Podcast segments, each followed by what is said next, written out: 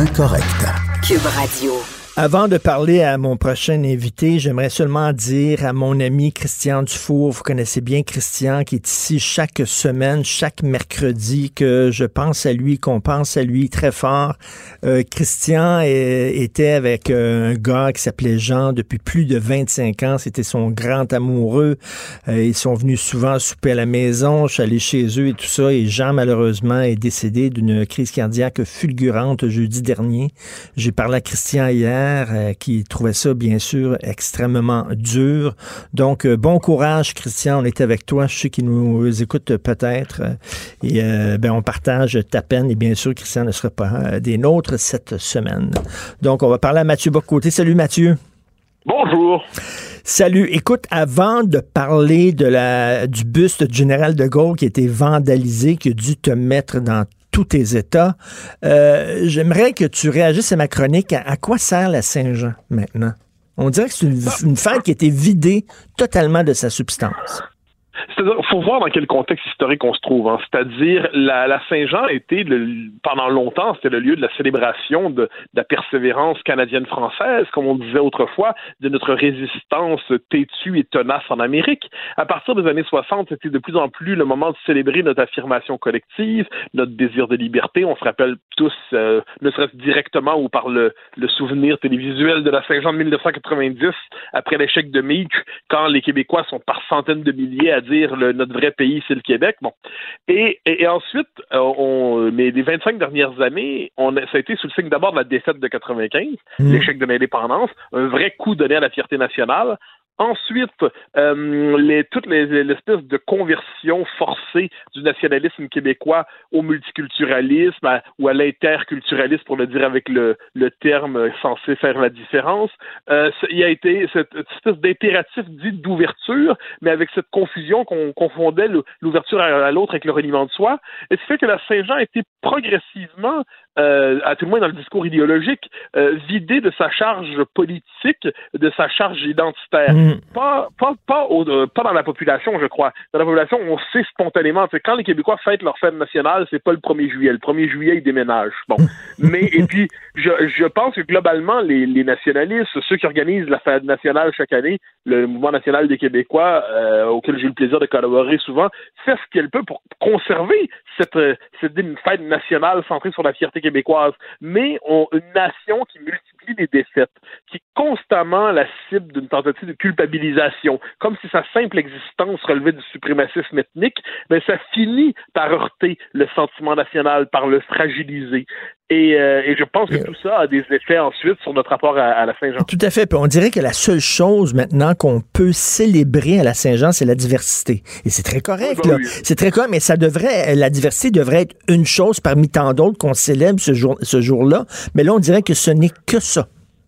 Ben, c'est surtout que la diversité ne prend sens qu'à l'intérieur d'un cadre qui lui permet de l'accueillir. Et ce cadre, c'est le Québec ou le Canada pour d'autres. Mais ça, c'est ça, ça c'est le 1er juillet. Mais la diversité prend sens à travers une aventure collective. Et puis de toute façon, moi, je, là-dessus, je, je, le dis, le, le mot diversité, je, franchement, je sais plus ce qu'il veut dire. Parce que la diversité, si c'est, je sais pas moi, si c'est euh, un extrémiste euh, islamique, un, un extrémiste, euh, je sais pas moi trop, euh, trouver une autre religion que un extrémiste, j'en sais rien, moi, sikh, un extrémiste catholique si on en trouve, un, un fondamentaliste protestant, ben, cette diversité-là me plaît plus ou moins. Euh, je veux dire, la diversité, ce n'est rien d'autre que nous dire plusieurs choses. Ça nous dit pas quelles sont ces choses. Tout comme quand on nous dit l'ouverture à l'autre, on nous dit jamais à quel autre on doit s'ouvrir, puis à combien d'autres on doit s'ouvrir. Alors, si par diversité, on parle de la diversité du monde, ben là, c'est la diversité des peuples, des nations, des civilisations. Ça, je trouve ça merveilleux. Mais trop souvent, la, la logique de la diversité sert à justifier, en fait, euh, ben, par exemple, on l'a vu, euh, les voiler les fillettes, euh, le niqab, ou encore, ou encore aujourd'hui, euh, ça c'est l'espèce de paradoxe débile dans lequel on se trouve. Eh bien, c'est tournant de la, la diversité qu'on veut effacer le poids du fran le, le, français au Québec, parce qu'apparemment le français sera un obstacle à la diversité. Donc, pour permettre à la diversité de s'épanouir, il faut mettre de côté le français, passer à l'anglais. Ben oui. Donc, effacer en dernière instance le peuple québécois, qui est la dernière trace de diversité vivante de ce point de vue en Amérique du Nord, c'est-à-dire un peuple qui n'est pas soumis à l'empire américain, à la logique anglo-saxonne, à la logique de la, la logique de une anglo-conformité, eh bien, pour permettre à la diversité d'éclore, il faudrait effacer euh, cette marque singulière qui est l'identité québécoise. Donc, ce mot, euh, je ne, je, je, je, je lui reconnais une valeur, mais je veux toujours qu'on me précise ce à quoi on pense quand on dit diversité. Sinon, j'ai l'impression qu'on me passe un sapin avec ça. Tout à fait. Écoute, le bus du général de Gaulle vandalisé, de Gaulle qui a qui a donné euh, son indépendance à l'Algérie au risque de sa vie, parce qu'on sait qu'il y a eu plusieurs tentatives d'assassinat contre le général de Gaulle par des gens qui n'acceptaient pas que que mm-hmm. la France se départisse de l'Algérie. Donc lui, il a été courageux, il a accordé l'indépendance à l'Algérie, et là, on, le dépeint comme un sale raciste c'est là, on est entré. Autant, comme je dis, on est parti d'une question qui s'appelle la brutalité policière particulière aux États-Unis dans les services policiers par rapport aux populations noires. très bien, on entend, on sait qu'il y a un problème aux États-Unis qui s'appelle le péché originel de l'Amérique. Hein. C'est quand même c'est le racisme, c'est de, de, l'esclavage à la ségrégation, de la, de la ségrégation jusqu'aux années présentes. La situation s'améliore, certes, mais elle demeure tragique ou à tout le moins très difficile. Mais là, euh, là, on est on est dans un mouvement d'emportement généralisé. Et là, on utilise le mot racisme pour euh, étiqueter à peu près tout ce qui résiste ou contredit d'une manière ou de l'autre à l'esprit de l'époque. Alors là, moi, il y en a deux. Il y a De Gaulle, effectivement, qui, fait, qui oui, en effet, a, accordé l'indépendance à l'Algérie en considérant que c'était, on était rendu à une heure dans l'histoire du monde où il fallait consentir, consentir et accepter et célébrer tout à la fois la liberté des peuples. Euh, ça n'a pas été si facile que ça, en effet. Churchill aussi, Churchill qui s'est fait, euh, vu sa statue vandalisée, euh, raciste apparemment. Alors là, moi, Mais c'est vrai qu'envers les Indiens, quand même, c'était pas l'homme le plus le, plus souple au monde. Là. Non, non. Non, mais là, il y a deux choses. Si on veut célébrer seulement des, des hommes absolument immaculés, sans tache, conformes, au, au, euh, conformes il y a un siècle aux valeurs d'aujourd'hui, euh, qu'on nous le dise. Et finalement, on va célébrer seulement des télétobies. Ça, ça, ça va. Ou alors, on accepte cette idée que les hommes ne sont pas parfaits, qu'ils ont les péchés de leur époque, ils ont les péchés de leur temps.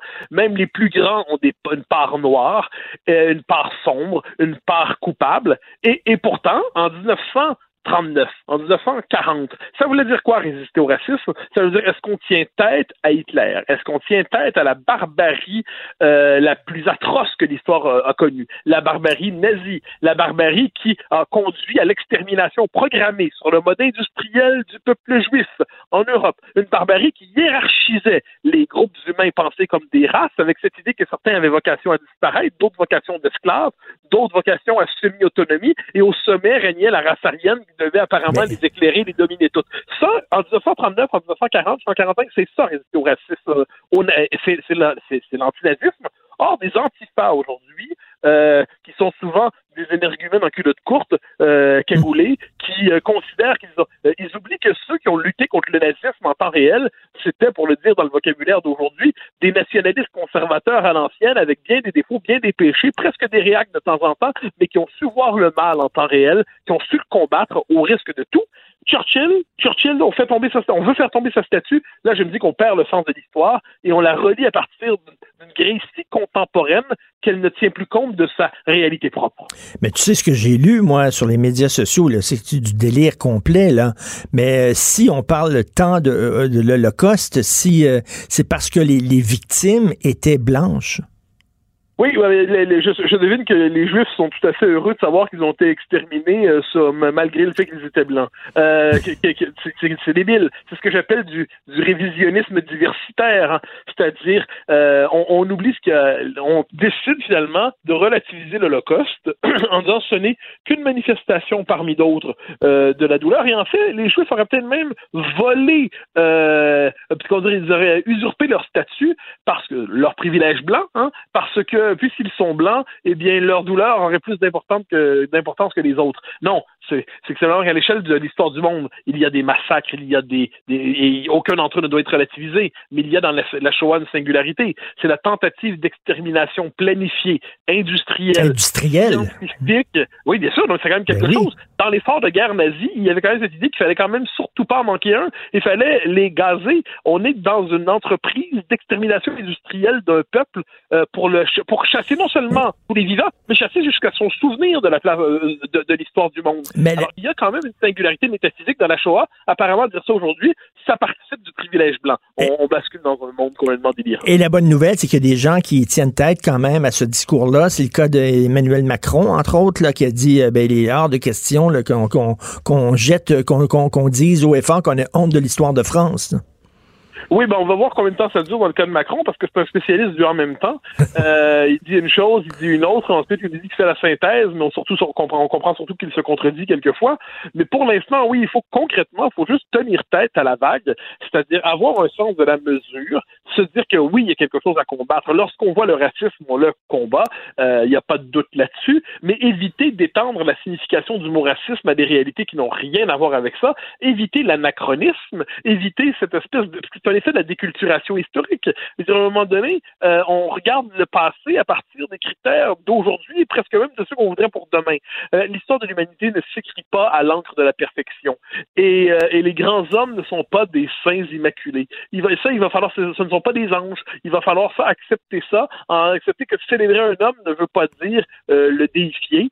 Et quand on tient tête devant ça, quand on refuse par ailleurs de, de liquider la mémoire, ça ne veut pas dire qu'on embrasse tous les péchés du passé, ça veut dire qu'on comprend la complexité du passé. C'est ça, puis que euh, euh, euh, c'était le passé. Et ces gens-là ne pouvaient pas avoir nos valeurs. ils vivaient dans une autre époque, dans un autre contexte. Et tu te rends compte à quel point il y a un discours de, de gauche radicale qui est profondément sot qui est profondément bête. Ce sont des, ignorants qui ne connaissent rien de l'histoire. Mais moi, ce qui me choque aussi là-dedans, c'est qu'il y a ce discours, mais il y a aussi le fait qu'il est normalisé ensuite médiatiquement. C'est ça qui est un peu embêtant, c'est-à-dire, moi, que l'extrême gauche, l'extrême gauche, c'est son travail, disons ça comme ça. On la connaît. Mais ce qui est embêtant, c'est lorsqu'on on voit son discours se normaliser. Euh, que des termes qui, il y a deux, trois ans, quatre ans, relevaient encore de l'extrême gauche racialiste, parce qu'à travers tout ça, il faut bien voir, hein, on est en train de ramener la race comme une catégorie politique. Ça, pour moi, c'est quand même, le, s'il y a un péché, il est bien là, c'est réhabiliter la race. Ce qui consiste à dire que dans les faits, entre euh, français, allemand, italien, espagnol, finnois, russe, pas de différence, tous blancs, privilèges blancs. Et entre haïtiens, entre afro-américains, entre euh, africains de tel ou tel pays, de tel ou tel ethnie, et ainsi de suite, eh ben, différence relative, non effacée, ce qui reste, c'est la couleur de peau. Eh bien, devant cela, euh, me semble-t-il qu'on doit être capable de tenir. Or, ce discours racialiste qui qui, injecte des concepts comme privilège blanc et racisme systémique dans le langage médiatique, il est repris par des gens qui se veulent de bons centristes et qui ne se rendent pas compte qu'en endossant de tels concepts, ils, ils ouvrent la voie et pavent le chemin pour de, des revendications encore plus radicales et qui fondamentalement euh, culminent dans cette, cette, euh, cette criminalisation de l'existence même de la civilisation occidentale. Et là, il y a deux réactions euh, actuellement face à ça. Il y a Valérie Plante qui dit oui, nos institutions sont racistes et de l'autre côté, François Legault qui refuse totalement le terme de racisme systémique. Oui, ben alors, pour Valérie Plante, on n'est pas vraiment surpris. Si je peux me permettre, euh, je, elle était convaincue de tout cela il y a longtemps. C'est pas comme si elle lit le fameux rapport. Je, bon, j'ai commencé à le lire. Euh, d'ailleurs, quand on voit l'équipe qui le composait, on n'est pas tout à fait surpris. Euh, je sais, il y avait des militants déjà très orientés dans ce, qui, qui ont porté ce rapport-là. Bon, mais quoi qu'il en soit, on voit ça et elle reprend ce discours-là, mais c'est conforme. Elle a toujours pensé ça, Valérie Plante. Là, en fait, celui pour qui c'est dur, c'est François Legault. Parce qu'il tient tête, mais personnellement, je trouve qu'il fléchit quand même. Euh, c'est-à-dire, il, il, en, il, euh, il, refuse la notion de racisme systémique, mais on dirait qu'il y a de la difficulté. Puis je comprends parce que la pression médiatique est telle qu'il a de, puis il y a très peu d'alliés finalement, il faut bien le dire sur cette question-là, et il est assiégé. Alors tout ce qu'on peut souhaiter, c'est que François Legault tienne tête. En fait, tienne tête non pas parce qu'il est insensible au racisme évidemment, mais tienne tête parce qu'il refuse l'introduction de cette quincaillerie conceptuelle qui fondamentalement fait le procès de l'existence même de notre société, de nos sociétés plus largement. Donc François Legault, il a raison. Quand il nous dit, quand il nous dit la, la, la laïcité, c'est pas du racisme, point final, ça c'est essentiel. Parce que pour les militants du racisme, euh, qui, qui portent la thèse la théorie du racisme systémique. Il faut bien comprendre, si on les prend au sérieux, la loi 21, c'est du racisme. La loi 101, c'est du racisme. L'existence même de la nation, c'est du racisme. Hmm. Pour eux, alors, Ben en- oui. plus, Ben oui. plus que ça. Ils nous le disent pas aussi clairement tout le temps. Mais, la, la- la- quelquefois, ils nous le disent d'ailleurs, ça, dans certaines Hey. Et la logique de leur système pousse à la condamnation de toutes les lois auxquelles nous tenons. Les antiracistes radicaux vont être contents seulement le jour où on va adopter euh, le multiculturalisme. En, en, en, Oui. du multiculturalisme et du racisme. Et encore là, ce sera pas assez, il faut bien s'entendre. Et, et là, parce que là, on voit que ça, ça va plus loin. Hein. C'est-à-dire, moi, ce qui m'a marqué ces derniers temps, c'est euh, le, le fait qu'il faille désormais apparemment s'agenouiller pour témoigner de notre solidarité envers la, la, la cause de, de, de, de, de- l'antiracisme. Alors, non, un instant. Je veux dire, euh, l'agenouillement, euh, la génuflexion, l'agenouillement, ce n'est pas de la solidarité, c'est de la soumission. C'est pas la même chose. Quand on voit euh, les services policiers en certains endroits, quand on voit des vidéos ont circulé sur le sur le, web, on les a tous vues, les gens disent mettez-vous à genoux, mettez-vous à genoux, vous mettez pas à genoux, shame. Là, un instant, ça, ça pour moi, c'est euh, c'est de la soumission, c'est un rapport de pouvoir, c'est une logique de domination, et moi je, je me méfie de cela. Autant je crois à la justice, autant je crois à l'émancipation, autant je ne crois pas au ressentiment. Et c'est quand même, il y a beaucoup de ressentiment en ce moment qui mélangent tout, qui mélangent tout, qui mélangent des revendications légitimes avec des euh, délires idéologiques. C'est une chose de dire ce qui s'est passé euh, à Minneapolis, c'est absolument scandaleux. à la mort de George Floyd est impardonnable. Aucune nuance là-dessus. Et c'en est une autre d'en arriver à la conclusion pour faire tomber les statues de Christophe Colomb, de De Gaulle, euh, ou de vandaliser celle de De Gaulle, et de s'en prendre à celle de Churchill. Et entre-temps, de demander aux Blancs, entre guillemets, euh, ce, ce concept délirant, je dire aux Blancs, ça, veut dire quoi, les Blancs? Ça, vient d'abolir la diversité humaine? Eh bien, dire les Blancs, mettez au genou à terre pour vous faire pardonner et montrer votre solidarité. Là, à un moment donné, il faut reprendre un esprit de mesure et témoigner de notre solidarité fondamentale avec les victimes du racisme, sans le moindre doute, mais refuser d'étendre le concept de racisme à des réalités qu'il ne recouvre pas. Tout à fait, tout à fait. Ben, j'ai très hâte de te lire là-dessus. Merci beaucoup, Mathieu. Mathieu Boccoté, merci. Au grand plaisir, au revoir. Au revoir. Jonathan, si tu un mètre, un mètre et demi, deux mètres,